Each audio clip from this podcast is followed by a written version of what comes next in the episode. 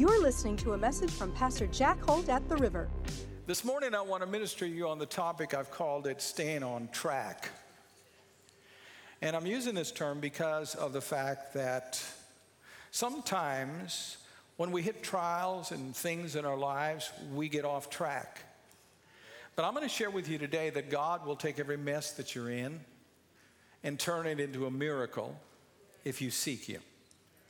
And it doesn't matter if the mess is because of something you did or someone else did. The fact is, God is in the business of doing miracles in messes. Hallelujah. And a couple of examples I like about it the most is Jonah.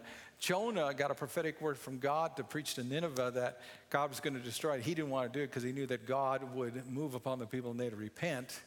So he gets on a boat to try to escape God's will and a storm breaks out. The sailors realize God's judgment's on him.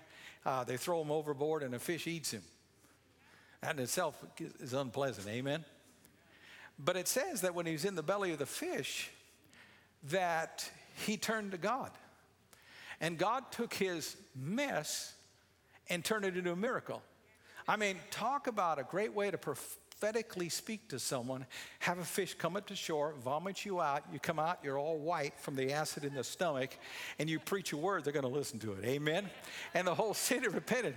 He's good at turning messes into blessings. And I don't know about you, when God got a hold of me, I was a mess. And don't lie to me, when God got a hold of you, you were a mess. And God is in the business, even after we've been saved, to turn it into a blessing. Praise God. Listen, I want to show you in the scriptures an incident that took place on King David. And you can see from it that he was in a terrible situation, but God turned it around for the good. So if you would look up on the screen, this is found in 1 uh, Samuel chapter 30. And notice what it says. Now it happened that when David and his men came to Ziklag the third day, that the Amalekites had invaded the south, and Ziklag attacked Ziklag and burned it with fire and had taken captives the women and those who were there from small to great. They did not kill anyone, but carried them away and went their way. And David and his men came to the city, and, and there it was burned with fire, and their wives, their sons, and their daughters had been taken captive. Then David and the people who were with him lifted up their voices and wept until they had no more power to weep. How many have been devastated at one of those days in your life where it seems like the worst day in your life. This is what David's going through. Now, look, if you would, in verse, uh, I believe it is uh, 6. Can you put verse 6 up there, please? Verse 6, thank you. Now, David was greatly distressed, for the people spoke of stoning him because the soul of the people were grieved, every man for his sons and daughters. But David strengthened himself in the Lord his God. Now, watch in verse 7 what happens. Then David said to Abiathar, the priest, Ahimelech's son, Please bring the ephod here to me. And Abiathar brought the ephod to David. Now, watch this next verse in verse 8. So David inquired of the Lord, saying, Shall I pr- pursue this troop? Shall I overtake it? He answered him, Pursue, for you shall surely overtake them, and will fail, or and without fail recover all. Say that with me. I'm going to recover all. Come on, turn to your neighbor say, I'm going to recover all. Turn to the neighbor you don't like that much and say, You're going to recover all. Now, I want you to see this. This is really powerful. I'm going to share some things about it I've never preached before about this particular incident that David was in. First of all, I want you to see the background before he shows up to this town that his 600 men basically dominated. They had houses and homes, and their children were all there. Before this incident occurred, he had a falling out with King Saul, and it was all over jealousy. The crowd would cry out, you know, uh, David, uh, uh you know, has slain the ten thousands and Saul the thousands. And there was a, there was a great uh, jealousy between Saul and David to the point that Saul was trying to kill him. So he fled Israel And he was trying to find a place of refuge. And there was a king there, a Philistine king, that said, Come on over here. You can stay in our country, and I'll even give you a town that you got, your men can live in and whatever. And he said that because he wanted David's fighting men to help them when they got into a battle with someone else. And so David was, they had this town in the Philistines that they were, you know, taking care of and, and raising their families in, and they would go out from there and do good things.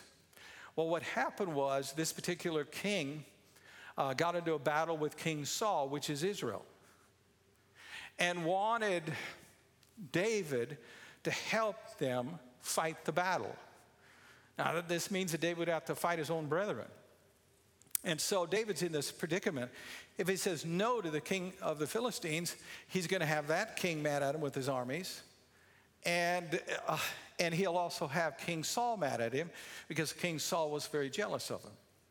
So you can see in the situation that David was in a hard place. He was in a place that doesn't seem like there's any way out. But you know what I love about God? God won't let you be tempted beyond what you can take, but will always provide a way of escape. And as the story goes on, the commanders and the generals in the Philistine army, they went to the king and said, We will not fight with David. We will not let him fight with us. He's the guy that killed Goliath. We hate him. We hate his men. We will not go to war with them. And so that's the, the background of it. And so here, David, then the king says, All right, uh, the soldiers won't fight with you, so you go back home. And while they were gone, David had not left anybody to guard the city not left anybody protect their children. He'd screwed up several different ways. He comes back, all he sees is smoke coming up. They approach, wives are gone, children are gone. They know they, at least they didn't kill them, but they're slaves. I mean, it'd almost be better to be killed than to be a slave, right?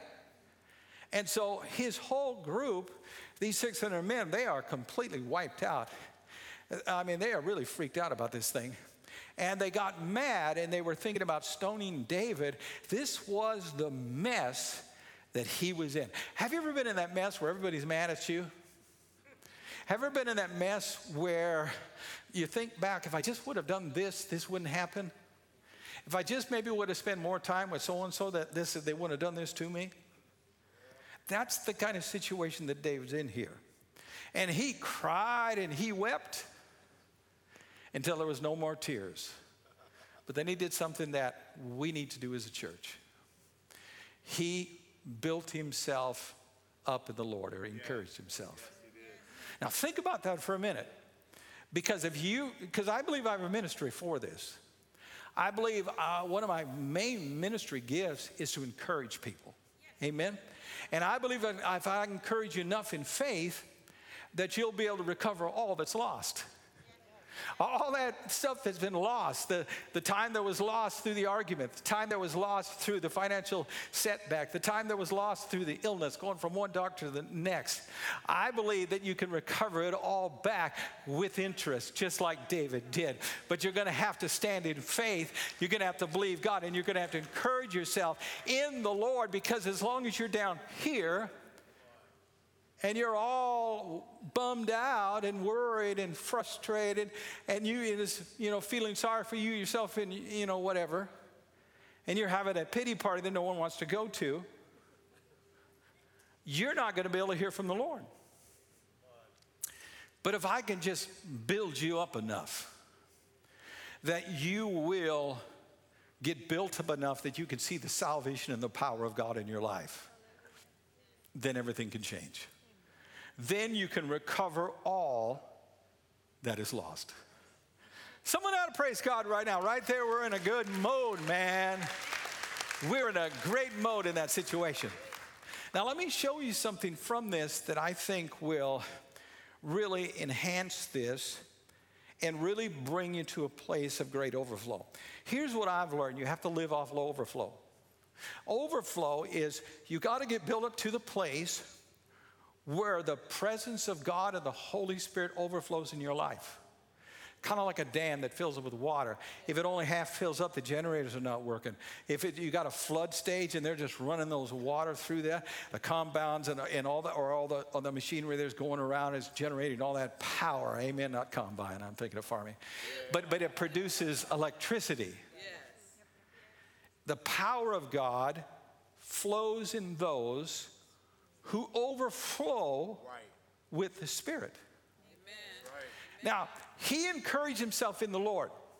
How did he do that?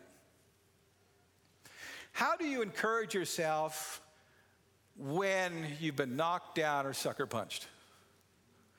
And everything you thought would never happen to you happened to you. How, how do you encourage yourself? We get a, a little bit of a glimpse to it in Isaiah 4, or excuse me, Psalms 42. It says this David's son Absalom had created a revolt against his father, who was the king, and was trying to take over the kingdom. So David had to flee out into the wilderness. And out in the wilderness, he said this Why are you cast down, O my soul? But he said this You will receive help from God's presence. So, what David would do is he would talk to himself. Now, I know when you talk to, talk to yourself, people think you're crazy, but if you want to get encouraged to the Lord, you got to start talking to yourself. You got to start talking to yourself and reminding yourself of what God's word says. And if you remind yourself of what God's word says, you're going to get more encouraged and more encouraged and get more built up, and the power of God's going to move in your life in a great way. Amen. Say amen. Now, let me give you three verses that talk about being built up. First one is found in Ephesians. Could you put that up on the screen, please? Uh, that he would grant you, according to the riches of his glory, to be strengthened, say strengthened, with might through his spirit in the inner man. The inner man is not your soul, it's not your body, it is your new spirit that when you accept Christ, you're born again, you're a brand new creation. That is the center of you. God says that God wants to strengthen that part of you. Now, the next verse is found in Jude, where it says this building up yourself on your most holy faith, praying in the Holy Ghost. Now, there's several ways to get built up. One of the ways that I do, because I pray in tongues, is that I pray in this unknown language and I get built up the longer that I pray in it. Say amen. And the word built up is the same word used in 1 Corinthians 14 from 2 to verse 4 that says, When you speak in unknown tongues, you speak mysteries. And he goes on and he says, When you're praying in the Spirit, uh, your mind is unfruitful. In other words, your mind begins to rest when your inner man is praying in the Spirit. Not your head, not your soul. Your, your, your spirit is being built up. And he uses the word edified which means to be able to do something you couldn't do before. Amen. So it's the same word used over in Jude. Now, people say, well, that's not how you get built up in the, in, in the faith. Well, it is one of the ways you get built up by the faith. You can also get built up by the faith by quoting scripture. You can also be built up in your faith by simply offering up praise to God and thanking God for what's going on in your life. Saying, Lord, I know you're greater than this. Praise God. You can get built up that way, but don't eliminate praying in tongues. There's another way you can get built up.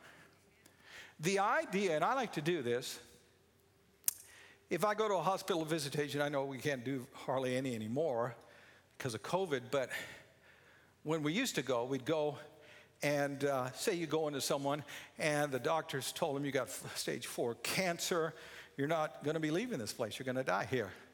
And, and they say, Could you pray for us, Pastor? Well, my mind's going, man, I know someone who died of the same thing you had. That's what's going on in my mind. So I might say, listen, let's just pray in the Spirit for a little while. And I'll pray in the Spirit, and Romans 8:26 says that when I don't know how to pray, the Holy Spirit will intercede inside of me. So I'll just pray in the Spirit until I get a little bit of a direction or guidance or whatever, and then pray the word over. Amen?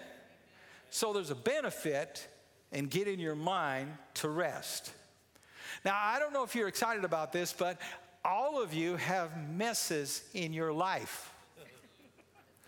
Just because you got saved doesn't mean you don't have any more messes.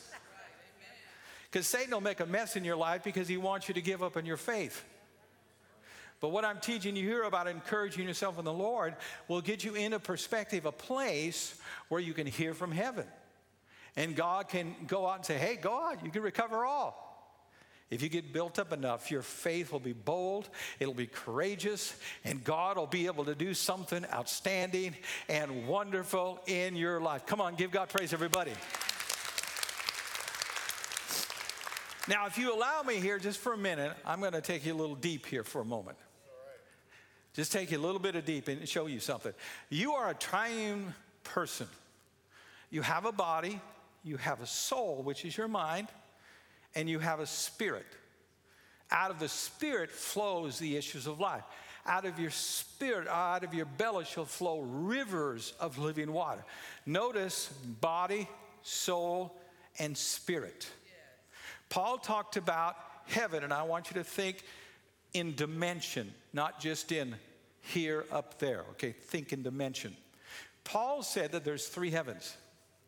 There's the heaven that we live in now with oxygen and all that stuff, and Satan is called the prince of the air.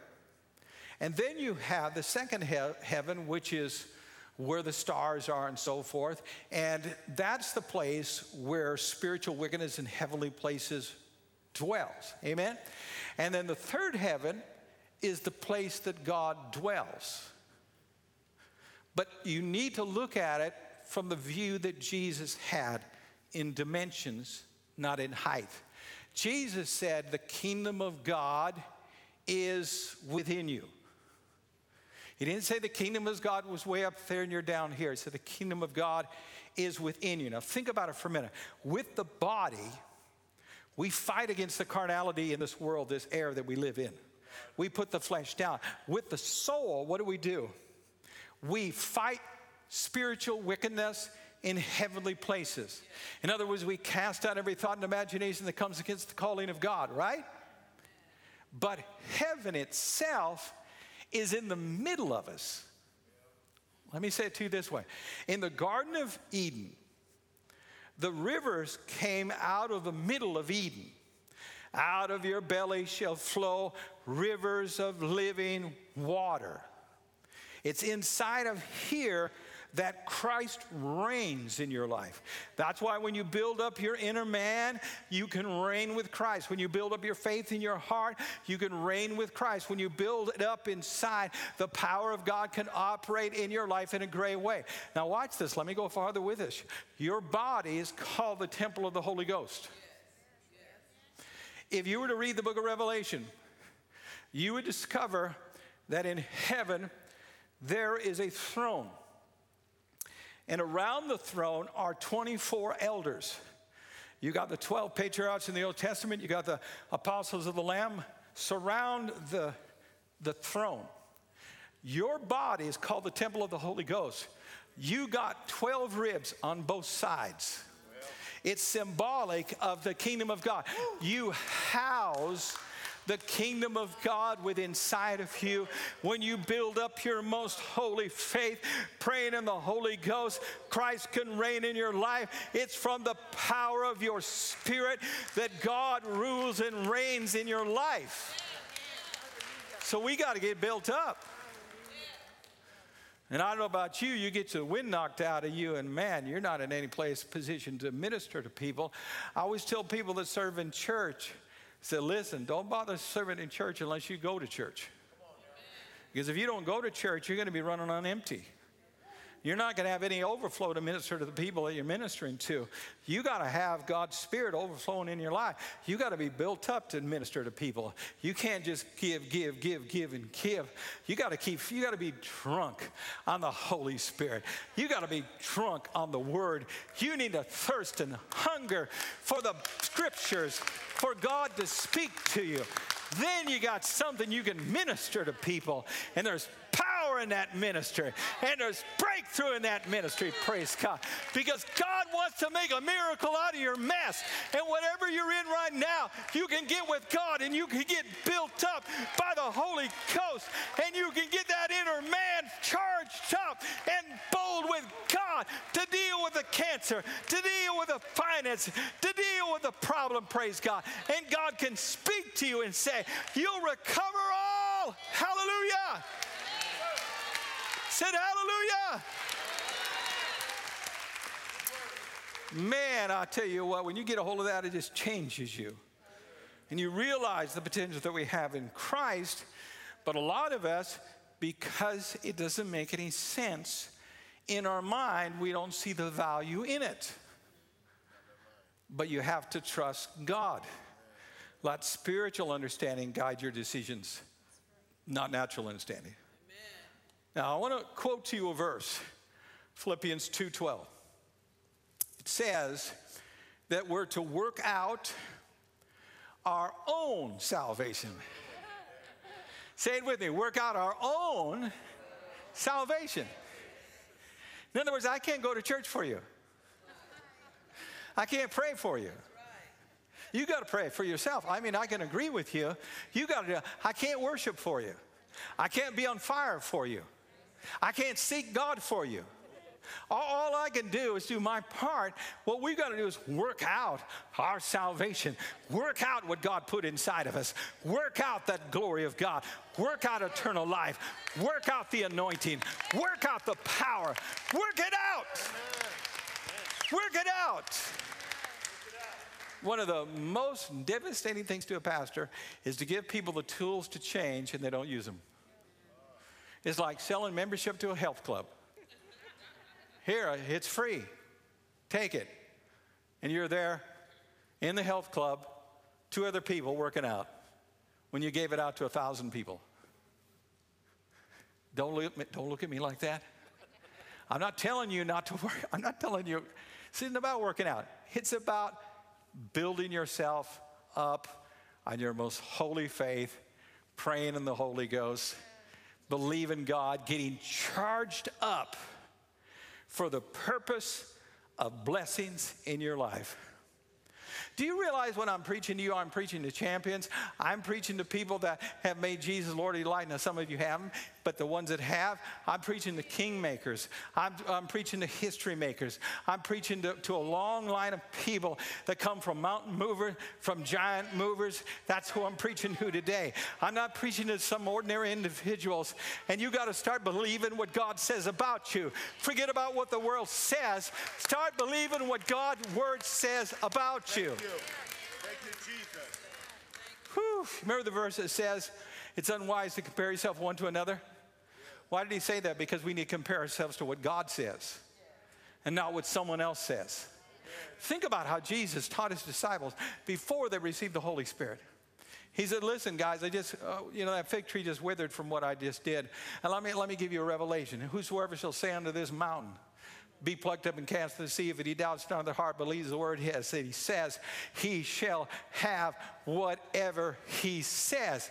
He didn't say the Holy Spirit would say it. He didn't say that God would say it. He said that you would say it. If you said it and you would not doubt in your heart, you could have whatever you say. That's what he told his people before they received power, before the Holy Spirit came in their life. That's what he told them. We got to believe what Jesus says, that there's no mountain that can't be moved, there's no mess that can't be fixed, there's no disease that can't be cured, there's no problem that can't be solved. We got to believe what God's word says. And I love that because he says, if you doubt not in your heart, not your head, anybody that stands in faith, their mind's going to go crazy. This ain't working. Don't look like it's working. Doesn't look. I don't know how it's going to work. That's your mind. No big deal. It's your heart. You have to guard, and you don't own it in your heart until you say it. So if I never say it, I don't own it. In other words, it don't find no access into my heart if I don't say it. I got to say, no, I'm not going to speak my doubts. I'm not going to speak my fears. I'm going to speak what God's word says. I've spoken to that mountain, and I'm not going to own unbelief. I'm not going to own doubt.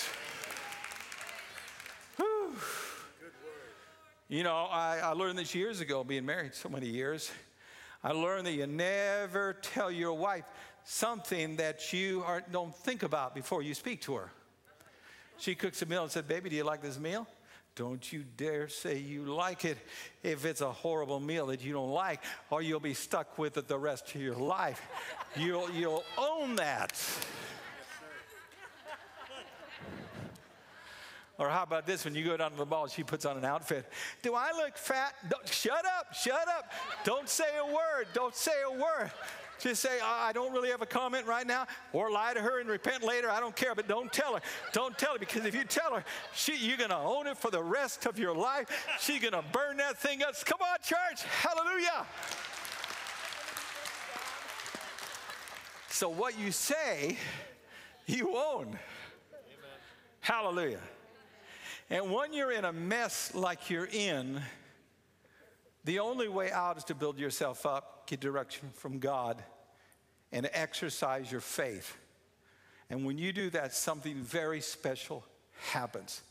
I love in Joel 2:24 where he says that God will re- redeem the years at the cankerworm. And it goes down five lists of locusts. And what he's talking about is five ways Satan destroys our life. And here's the promise He said that He'll restore the years that sin and destruction have eaten away at your life. Years. Years.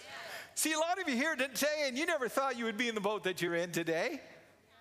You never thought at your age you'd be, have two d- divorces behind your belt. You never thought when you got married, your kids were going to give you such a bad time. You never thought that someone would be on drugs. You never thought that you'd be having mental issues. You never thought that the doctor would say that this is incurable. You never thought that. But the devil will comes to steal, kill, and destroy. But God's word in Jesus came to set us free and to bring victory out of your mess, bring healing out of your mess, bring deliverance out of your mess. Hallelujah. And it doesn't mean that you did did anything wrong. You just may be around other people that made bad decisions. Amen. But God says, I'm going to use that and create in you a special blessing. I'm going to do something new in your life that's going to transform your life, that's going to bless other people. Come on, church. It's that good. He wants to bless you in the situation that you're in right then. Hallelujah. Turn to your neighbor, say he wants to bless your mess. He wants to, come on, turn to someone else say, He wants to bless the, the mess someone else made.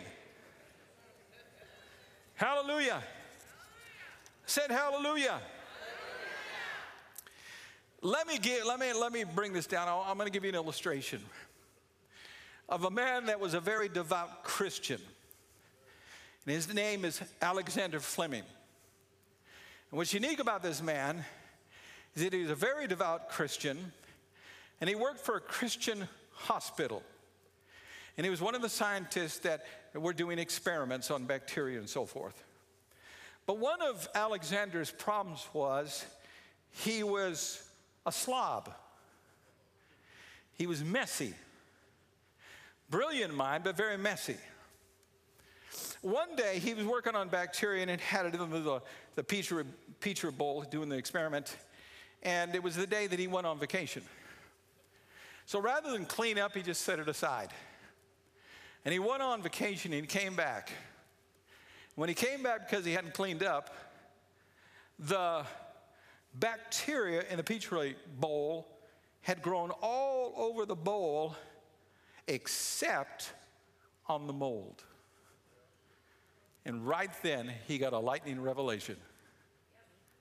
And it was through him that they discovered penicillin. Did you hear what I said? The wonder drug during that time. 800 to or 800 million people's lives were saved when he discovered penicillin. He got two things out of it penicillin, and he hired a maid. now, I don't know what's in your petri dish. But I know this that God is merciful. And God can take your accidents and turn them into blessings. God can take your setbacks and set you up for success. God can take the pain in your life and make you one of the most blessed and encouraging. See, I'm preaching to myself here. I was in a mess when Jesus found me.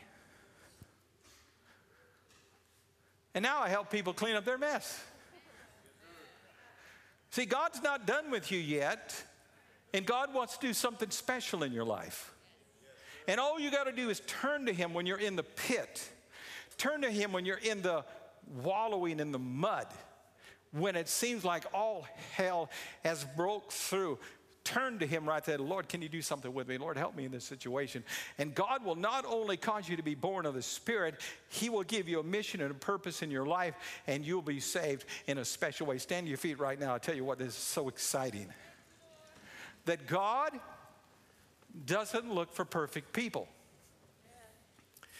He looks for anyone that'll seek His face. You don't, He doesn't say, wait until you develop and become perfect, then I'll use you. He doesn't do that. He ministers to us where we're at, and He does miracles in our mess.